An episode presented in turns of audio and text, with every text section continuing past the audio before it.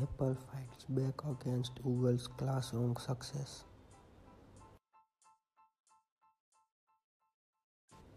Amazon has replaced Google as the best place to work in the US.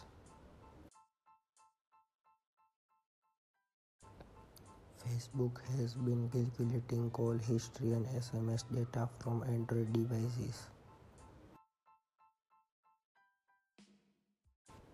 Mark Zuckerberg apologizes for Facebook's data privacy scandal in full-page newspaper ad.